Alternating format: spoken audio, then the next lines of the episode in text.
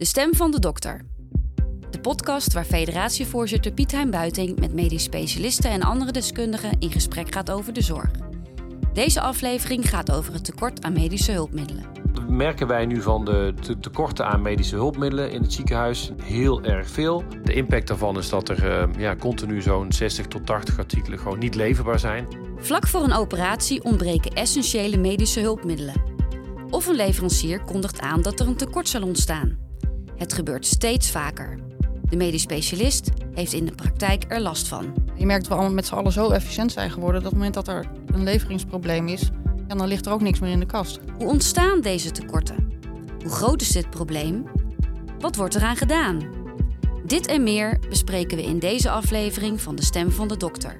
De podcast van de Federatie Medisch Specialisten. Die eh, signalen over plotselinge gebrek aan medische hulpmiddelen, dingen die er niet zijn op het laatste moment, die eh, berichten horen we eigenlijk de laatste tijd steeds vaker. En dat is denk ik ook een zorgelijke situatie waar we vandaag in de podcast van de Federatie Medisch Specialisten graag aandacht aan besteden. Lieke Poot, voorzitter van de Nederlandse Vereniging voor de Klinische Fysici. En eh, Bart van Bezooyen, de voorzitter van de Nederlandse Vereniging van de Urologie aan tafel hier om dit onderwerp vanuit zowel die gebruikerskant, eh, medisch specialist, te beoordelen, als vanuit de, ja, de aanleverende kant van de klinisch fysici en de inkoop en alles wat daarmee te maken heeft. En eh, nou, welkom dat jullie hier zijn. Dank We hebben straks ook nog Tom Hoeben, dat is eh, de hoofdinkoop van het Johan Bos ziekenhuis, die het vanuit het inkoopperspectief nog zal belichten. Maar het belangrijkste perspectief is toch altijd het patiëntperspectief en in dit geval dus degene die de patiënt helpt. Dus Bart, ik zou bij jou willen beginnen. Ehm, eh, wat maak jij mee van dit vraagstuk? Het is eigenlijk al veel langer aan de gang. Ook al voor corona werden we af en toe gecon- geconfronteerd met iets wat er plotseling niet was. En dan zeg je, nou, dat is iets wat urologen niet alleen in Nederland, maar wereldwijd dagelijks gebruiken. Katheters, eh, medicijnen natuurlijk. Nou, dat is bekend, hè, de medicijnen tekorten. Maar ook op, eh, bij de, alle materialen die urologen gebruiken, zijn er tekorten. En dan word je ineens geconfronteerd dat een bepaalde katheter die al jaren gebruikt en niet meer is. Een bepaald onderdeel van een operatieinstrument voor een prostaatoperatie er niet meer is. En dan moet je of ergens een, voorraad op zien te scharrelen. En dat doen dan dus de inkopers of de mensen van de operatiekamer die dat regelen. Of ehm, je moet iets anders gebruiken. Een vervangend, ja, vervangende katheter of vervangende afdekdoek of noem maar op.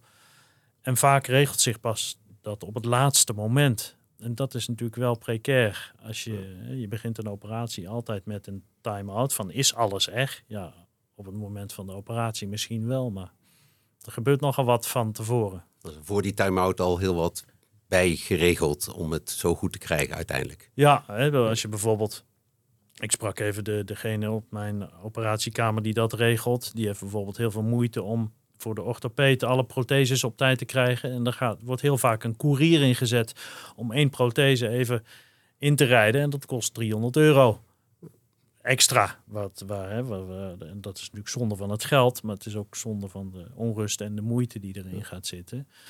Ehm, en daarnaast, als je geconfronteerd wordt met iets anders dan wat je al jaren gebruikt, is het natuurlijk even wennen. Is het even kijken, werkt dat hetzelfde of werkt het net iets anders? Dus het is niet goed, denk ik. En is het zo dat het zich in de praktijk eigenlijk altijd nog wel oplost? Of is het ook zo dat je uiteindelijk bijvoorbeeld een operatie moet afzeggen vanwege deze redenen? Er zijn wel operaties afgezegd omdat er dingen niet zijn. Of dat je eh, geen vervangende apparatuur kan krijgen of geen vervangende eh, onderdelen kan krijgen. En dan wordt er iets afgezegd, of in ieder geval eh, tijdelijk natuurlijk. Ehm, en en worden, worden talloze kunstgrepen uitgehaald om het maar voor de patiënt zo goed mogelijk te laten verlopen. Er zijn nog geen ernstige calamiteiten geweest daardoor, voor zover ik weet. Maar dat dreigt natuurlijk wel. En het is in ieder geval heel veel ongemak voor iedereen die ermee bezig is. Zowel de- degene die voor de spullen zorgen, jij als operateur en een patiënt die eventueel wordt afgezegd. Dat is toch ook geen dus dat zijn grote impacts. Ja, dat is een hele grote impact. Ik heb bijvoorbeeld hè, vorige week ehm, eh, moeten opereren, een prostaatoperatie met een ander instrument dan wat ik gewend ben al 20 jaar. omdat eh, een bepaald onderdeel niet leverbaar was. En dan wordt er een hele andere apparatuur ingevlogen van een andere leverancier. Ja, dat is even wennen. Het gaat wel, maar eh, je bent toch even uit je comfortzone. Lieke, ehm, ja, een indringend verhaal toch eigenlijk als je dit zo hoort. Ehm, herken je dit beeld? Ja, dat, dat beeld herken ik zeker. Dat speelt al ja, zeker een jaar of vier, vijf, denk ik. Uh, er wordt ontzettend eh, hard gewerkt in de ziekenhuizen om uh, elke keer te zorgen dat de spullen die de medisch specialisten gebruiken er elke keer weer zijn. Heel vaak merkt de medisch specialisten denk ik ook niet, omdat dat achter de schermen gebeurt. Maar daar zijn dagelijks steeds mensen aan het rondbellen om toch weer bepaalde materialen en spullen te krijgen die, die op dat moment niet beschikbaar zijn. En wat Bart zegt, wat denk ik misschien wel het grootste probleem is, is dat we vaak heel plotseling met een tekort worden geconfronteerd. Dus dat we het eigenlijk veel te kort van tevoren weten. Het is ook onbegrijpelijk dat je denkt van ja, dat, is, dat zijn toch dingen die we al jaren gebruiken. Vaste omzet zou je zeggen. Uh, vaste voorraad, uh, noem maar op. En dan in één keer en dat is inderdaad vaak verrassend. Hè? Dat is niet zo dat je denkt van, oh ja, dat kondigt zich aan. Nee, dat is vaak verrassend dat je op een dag komt op de operatiekamer of op de polykliniek en dat je denkt, hé, hey, waarom is dat er niet? Ja, en er, er, wordt wel veel gesproken over, over beschikbaarheid en het is er niet. Maar wat je eigenlijk tussen de regels door wel beschrijft, is dat het natuurlijk ook eigenlijk een veiligheidsrisico is. Omdat je opeens met iets anders moet gaan werken. Dus we hebben de laatste jaren natuurlijk enorm veel moeite gedaan om te zorgen dat we medische apparatuur op een veilige manier gebruiken en introduceren in het ziekenhuis. Risicoanalyses, eh, scholing van gebruikers, dat soort zaken. En op het moment dat je dus heel plotseling iets anders moet invliegen, ja, dan sla je eigenlijk al die stappen over.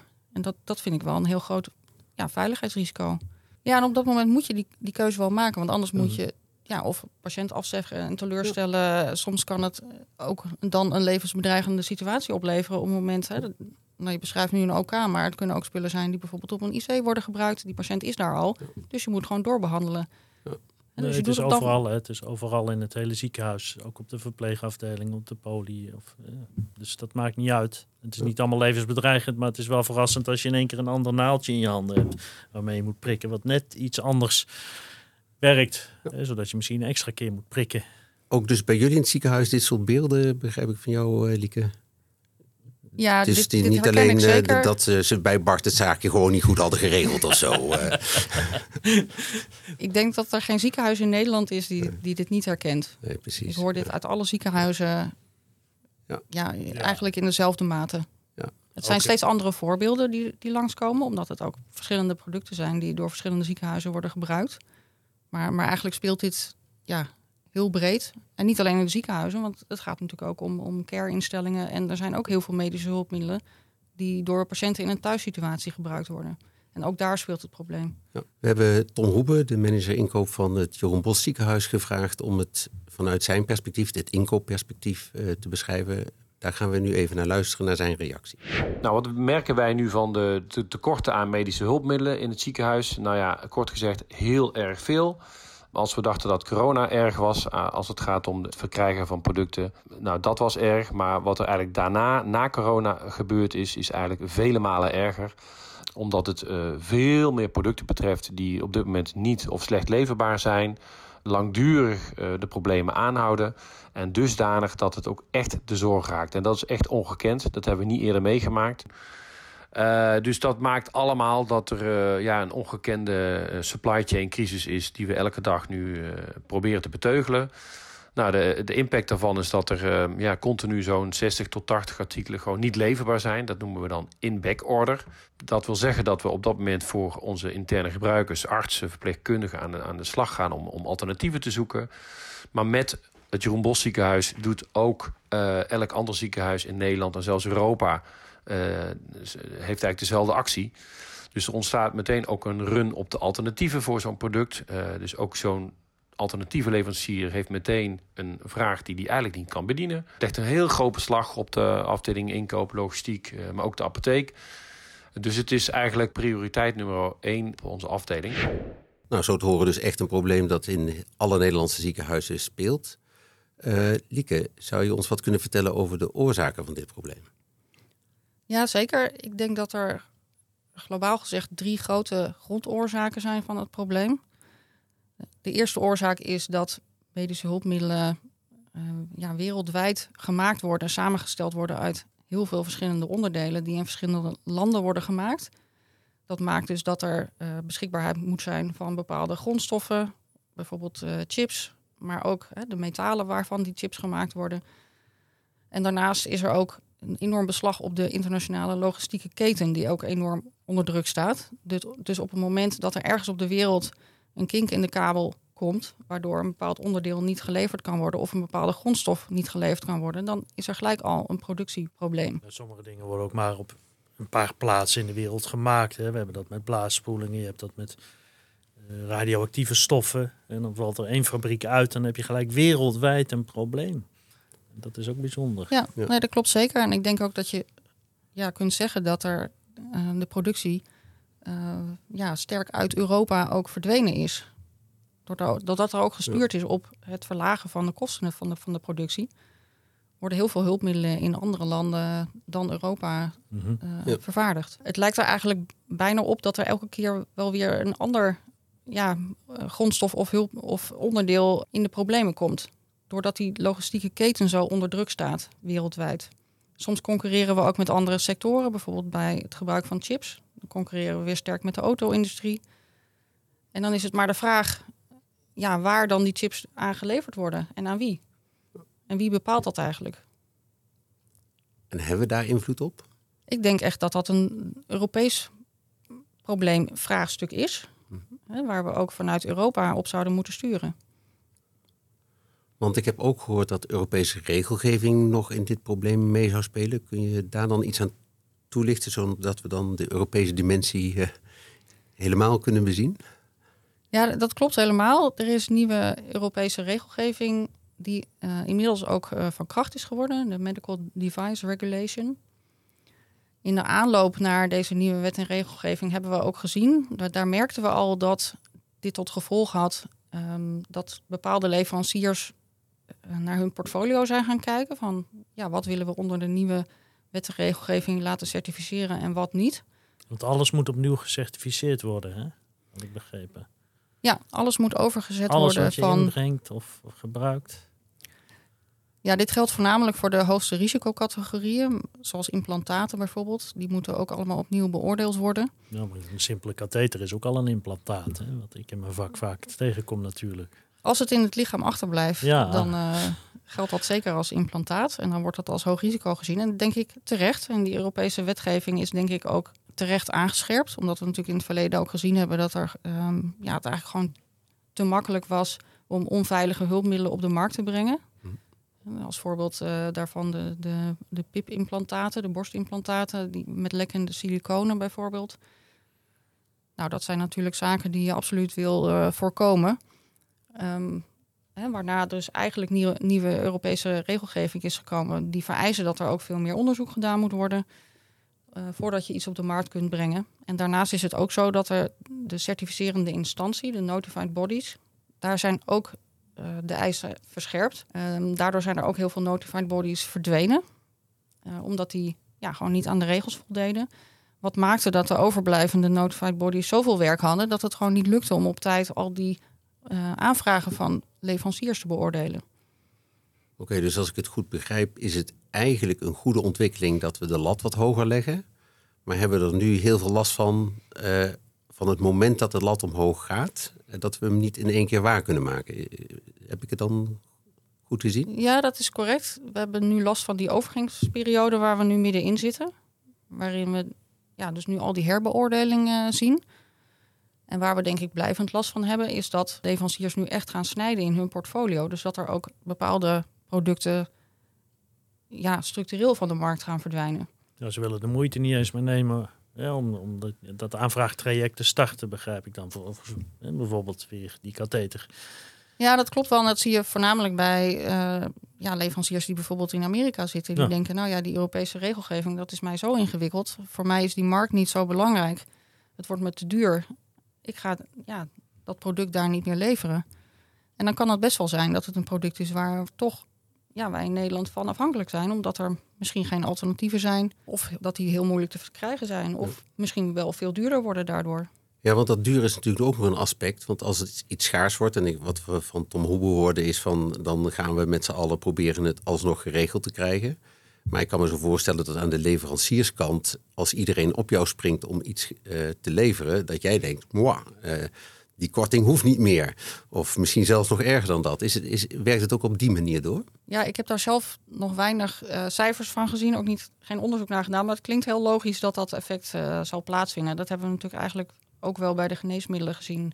Nou, wat ik wel weet is dat als je nu moet kiezen voor een nieuw apparaat, dan, hè, dan moet je een business case maken. Komen er een aantal dingen, een aantal verschillende dingen komen langs. En wat nu steeds meer van doorslaggevende betekenis wordt, is dat het een betrouwbare leverancier is, die altijd levert. En dat gaat veel meer tellen dan, dan, dan voorheen. En, en er zijn inderdaad verschillen tussen de, de, verschillende merken die, die er dan spelen. Mm -hmm. Dus dat, dat verraste mij inderdaad. Maar dat is wel, wordt steeds belangrijker, blijkt. Dat je een betrouwbare ja. leverancier bent. Ja. Ja. ik herken dat zeker. En leveranciers hè, waar wij mee spreken in, in Nederland, die zeggen ook ja, jullie vragen aan mij om tijdig te melden dat iets niet meer leverbaar is. Maar vaak weten zij, hè, de Nederlandse tussenhandelaars of het Nederlandse kantoor weet ook niet alle informatie van het hoofdkantoor wat misschien in Amerika zit. Het is concurrentiegevoelige informatie, zo wordt het wel gezien. Hè? Dus um, ja, als je iets niet meer kunt leveren, dan is de leverancier natuurlijk ook bang dat je dan iets anders gaat kopen. En dat is ook volstrekt logisch. Maar ik vind het dus daarom ook wel goed dat je benadrukt dat, dat juist ook in je concurrentiepositie het ook heel belangrijk is dat je betrouwbaar bent. En dat je ja, goed kijkt naar die leveringszekerheid. Ja, en, en de prijs zal er niet mee dalen met deze ontwikkeling. Dat zeker niet. Hebben we eigenlijk overzicht? Is er een soort landelijk overzicht, meldpunt, iets dergelijks om, om dit in kaart te hebben? Want eh, we, reageren hier eigenlijk op onze eigen ervaringen en wat wij van anderen horen. Maar echt getallen zijn die er? Er zijn geen exacte getallen. We weten eigenlijk niet eens precies hoeveel medische hulpmiddelen er in Nederland toegepast worden of op de markt zijn. Dat weten we bijvoorbeeld van geneesmiddelen wel. Dat zijn er iets minder dan 15.000. Maar bij medische hulpmiddelen is de schatting dat het er ongeveer een half miljoen zijn. Ook een totaal andere orde van grootte ja. dus ook nog eens een keer. Wow. Ja, daarom is het natuurlijk ook enorm lastig om dat overzicht te verkrijgen. Omdat het, ja. omdat het ja, probleem ook zo divers is en ook in hele verschillende sectoren speelt. Ik denk ook dat de diversiteit in medische hulpmiddelen enorm groot is.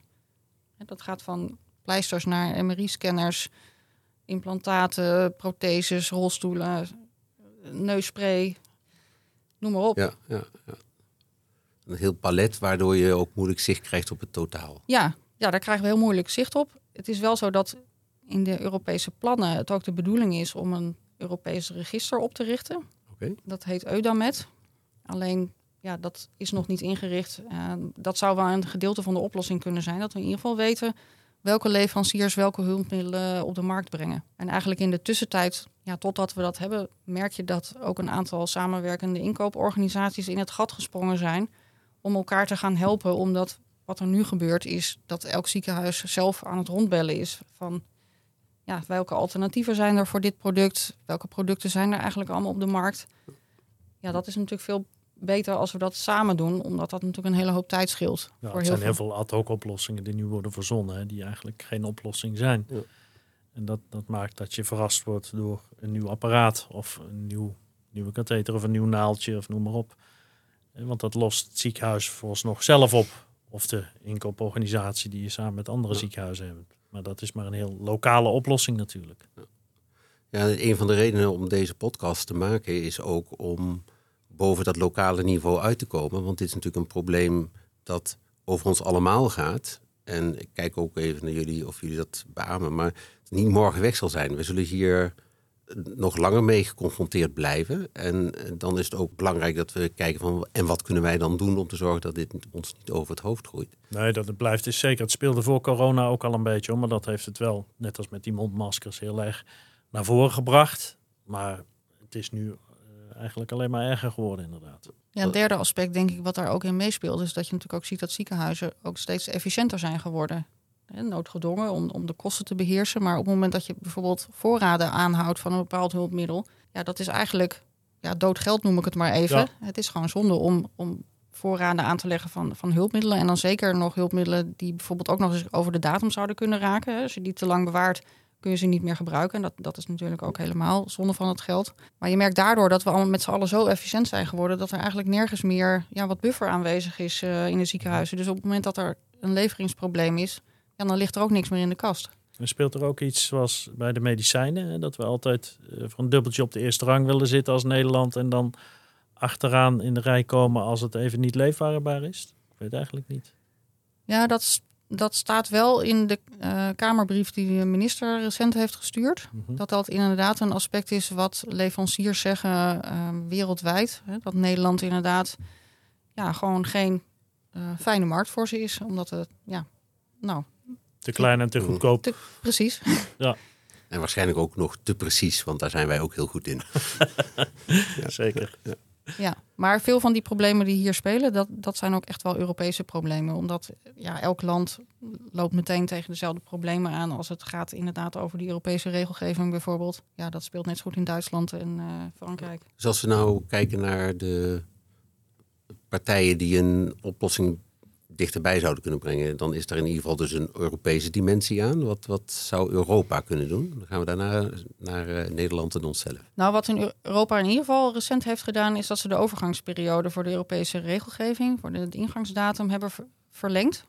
Omdat ze ook zelf zagen okay. hè, dat eh, afstevende op grote problemen, uh, vooral met de capaciteit van de notified bodies, die uh, te weinig was. Krijg je iets langer de tijd om over de lat heen te gaan komen? Ja, dat, dat klopt. dan wel. Oké, okay, dat is dus een actie of reactie uit Europa. Uh, de overheid, je noemde net even een Kamerbrief van Kuipers.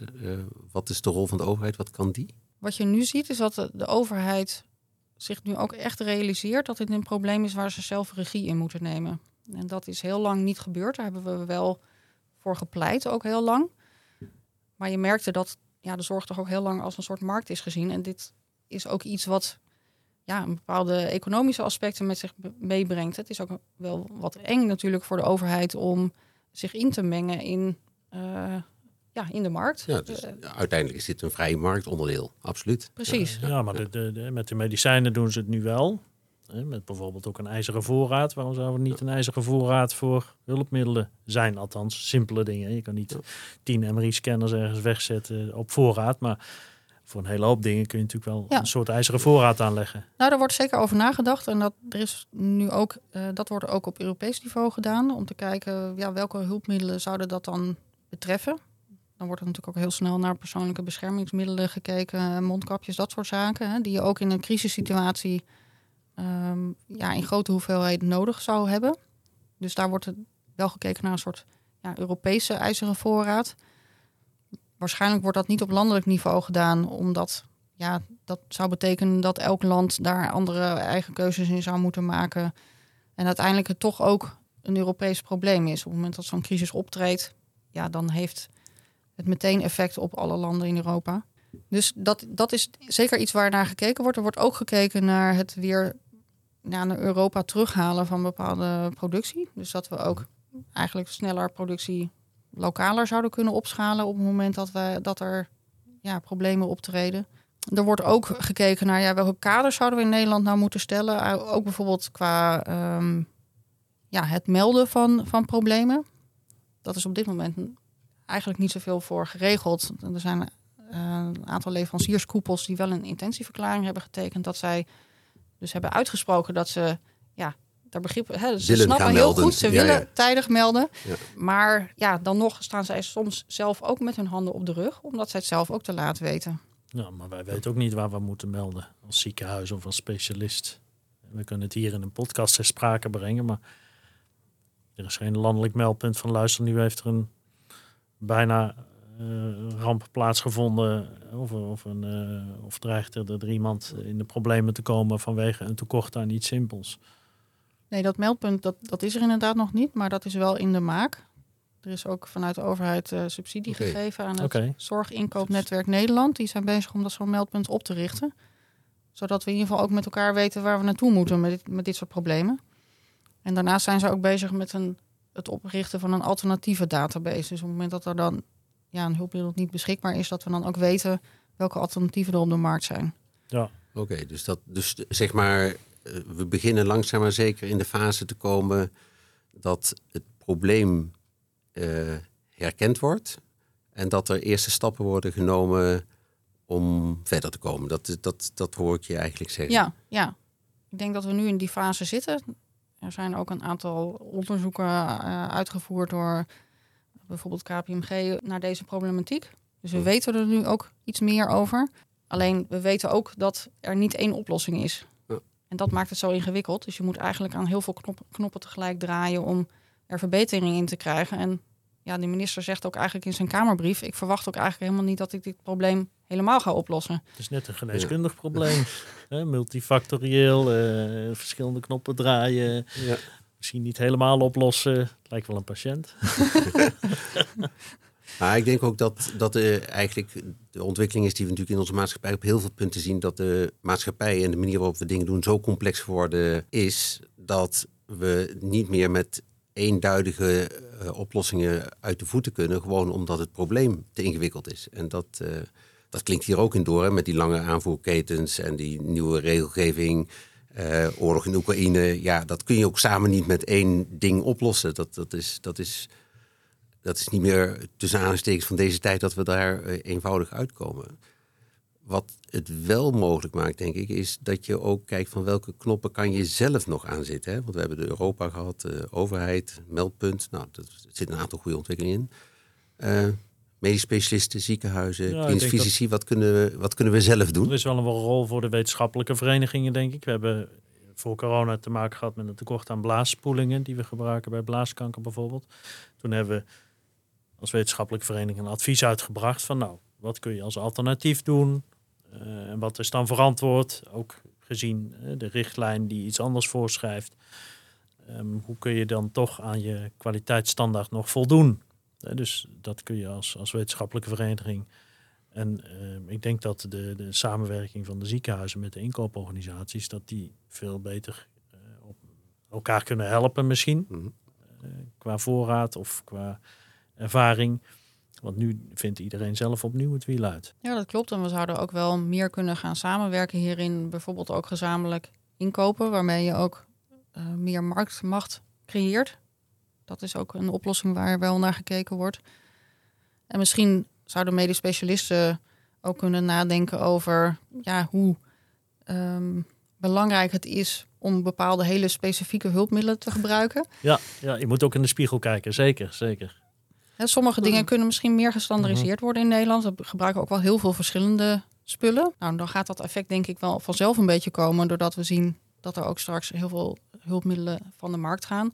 Uh, maar dat is misschien iets waar medisch specialisten ook zelf ja, over kunnen nadenken. Ja, ja, nee, ik denk dat dat zeker voor een aantal dingen geldt van als iets goed is, dan, dan uh, en wat je met z'n allen zou kunnen gebruiken, bijvoorbeeld een implantaat bij de orthopede of iets van de cardioloog of iets wat op mijn gebied, de urologie natuurlijk, worden ook dingen in patiënten achtergelaten. Ehm, maar dan zou je dan als wetenschappelijke vereniging, waar je natuurlijk allemaal gezamenlijk zit, daarover kunnen nadenken van nou, we kiezen voor dit. Maar ja, dan heb je misschien weer een uh, probleem met de autoriteit consument en markt. Ja, Als je als wetenschappelijke vereniging daar een advies in uitbrengt van we kiezen voor die en die katheter. Ja. Uh, of dat en dat apparaat. Dat is voldoende, dat is goed en dat is goed leverbaar, uh, betrouwbaar. Um, ik weet niet of je dat mag als wetenschappelijke vereniging. Nee, ik denk niet dat we dat zomaar zouden mogen. Maar uh, ik denk ook dat het dan weer een taak voor de federatie ligt om te kijken van goh, hoe kunnen we daar de juridische ins en outs van ja kennen. En dat ook natuurlijk samen met de andere partijen in Nederland doen. Dat hoeven we niet in ons eentje te doen. Terwijl ik wel degelijk denk dat er kansen liggen in het feit dat je iets minder breed uh, assortiment met iets meer standaardisatie leidt ook tot betrouwbaardere aanvoerlijnen. Het is niet alleen dat je dan minder uh, diversiteit hebt, maar je hebt natuurlijk ook gewoon per stuk grotere aantallen, waardoor een leverancier wellicht beter uh, om kan gaan met dingen als een ijzeren voorraad. dat, uh, zeker, zeker. Ja, en het is natuurlijk wel enorm belangrijk dat een medisch specialisten in deze problematiek aan tafel zitten, omdat Graag. uiteindelijk het beste kunnen beoordelen of een product um, ja, goed werkzaam is of niet. En of dat veilig is en of je daar mhm. de patiënt zo goed mogelijk mee helpt. Ehm, en dat merk je wel eens dat er, dat er soms wel eens dat aspect wat makkelijk over wordt gedacht. Van oké, nou dan koop je toch wat anders of dan gebruik je maar wat anders. Maar dat, dat, dat kan echt in, niet in alle gevallen. Nee, dat klopt. Hè. Het, is, het is sowieso niet leuk als je verrast wordt door weer een ander dingetje. Wat al een vervanging was, bijvoorbeeld. Dus uh, de, de, dat, dat, uh, daar word je sowieso minder vrolijk van. En je denkt, oh ja, dan kan, kan ik, hoe werkt dat? Is dat even goed als wat ik al gebruikte? Want je wordt er toch mee, mee verrast of mee geconfronteerd. Dus je weet überhaupt niet wat de kwaliteit is van dat, dat ding wat je dan in één keer moet gebruiken. En dat, dan moet je er maar van uitgaan dat het goed is en ook goed gecertificeerd. Maar ja, dat, dat weet je dus ook niet. Nog niet. En daar ligt natuurlijk dan wel een hele belangrijke verantwoordelijkheid. Dat als je spullen gebruikt, je uiteindelijk die ook wel moet kunnen dragen als uh, ja, behandelend specialist. Zeker, daar zeker. ligt dus ook echt een risico als dat niet goed geregeld is in die samenwerking die we net benoemd hebben. Nee, want normaal als je iets gaat gebruiken, dan neem je het op proef. Uh, en dan vergelijk je het met andere dingen. Uh, zeker als je iets nieuws gaat doen. Dus, maar ja, in, in, dit soort situaties is die gelegenheid er niet. Dus dan moet je er maar op vertrouwen dat het uh, gelijkwaardig kwaliteit is. Ja, zeker. En ik denk dat, we, dat het heel belangrijk is dat we ook steeds meer dit onderwerp met elkaar over in gesprek zijn. Omdat um, ik nu ook heel vaak van medisch specialisten hoor dat ze eigenlijk ook niet weten waar ze met het probleem naartoe moeten. Ja, dus we moeten ook zorgen dat er regie ontstaat op dit onderwerp en dat we ook van elkaar weten hoe die systemen werken en ja, hoe dat nou eigenlijk zit in Europa en wat die oorzaken zijn. Er is heel weinig um, ja, inzicht en transparantie ja, hierover op dit moment. Ja, dit vraagt naar regie en coördinatie. Um, hoe, hoe kunnen we daar, uh, hoe kijken we daarnaar? Ja, ik denk dat dat het belangrijkste is wat de overheid op dit moment kan doen om de regie te pakken en ook om te zorgen dat alle relevante partijen bij elkaar komen aan tafel. Uh, minister Kuipers heeft ook in zijn laatste Kamerbrief laten weten dat er nu ook een taakgroep beschikbaarheid medische hulpmiddelen is ingericht. Uh, daar is ook de federatie een van de partijen in. Uh, ik ben zelf daar de voorzitter van, van die taakgroep. En daar zitten we samen met leveranciers, uh, met de, IGJ, met zorginkooporganisaties en VWS aan tafel. Om te kijken naar hoe moeten we het beleid bepalen om te zorgen dat we wendbaar blij, blijven. En zo snel mogelijk ook uh, goed kunnen reageren op deze problematiek. En zeg maar, via die taakgroep kunnen we dus die regie in Nederland in ieder geval vormgeven. Voor zover wij dingen onder, invloed, onder onze eigen invloed kunnen brengen. Ik denk dat voornamelijk de taakgroep bedoeld is om samen met het veld en ook dus de medisch specialisten goed na te denken over um, ja, welke kaders hebben we nodig, welk beleid hebben we nodig om deze problematiek het hoofd te bieden. En verder is het zo dat ook dat Zorginkoopnetwerk Nederland is opgericht om ja, meer de actuele urgente problemen op dat moment aan te pakken. Dus dat bestaat naast elkaar. En het Zorginkoopnetwerk Nederland is nu dus ook bezig met het oprichten van ja, het meldpunt en de alternatieve database. Nou, het is mooi dat er aan verschillende oplossingen gewerkt wordt. En uh, dat geeft enige hoop. Want het doembeeld is natuurlijk dat je eh, tijdens het begin van een operatie geconfronteerd wordt tijdens de time-out van we hebben niet alles. We kunnen de operatie niet door laten gaan, want de koerier staat in de file of het is niet geleverd. Um, ja, dat, zou, uh, dat is een doembeeld wat je natuurlijk niet wil hebben. We komen aan het eind van ons gesprek. Um, we hebben ook altijd de vraag aan de deelnemers: hebben jullie nog één advies aan ons? Bart, nou jij uh, hebt zojuist een doembeeld geschetst. Wat is het advies wat daarbij hoort? Nou, het advies is, en ik ben van nature optimistisch, is dat we niet bij de pakken moeten gaan neerzitten. Ik ben ook een klusser en dan weet ik dat je met heel veel um, middelen toch uiteindelijk vaak hetzelfde doel kan bereiken. Dus je moet ook inventief zijn. En um, niet vasthouden aan oude dogma's en oude gebruiken.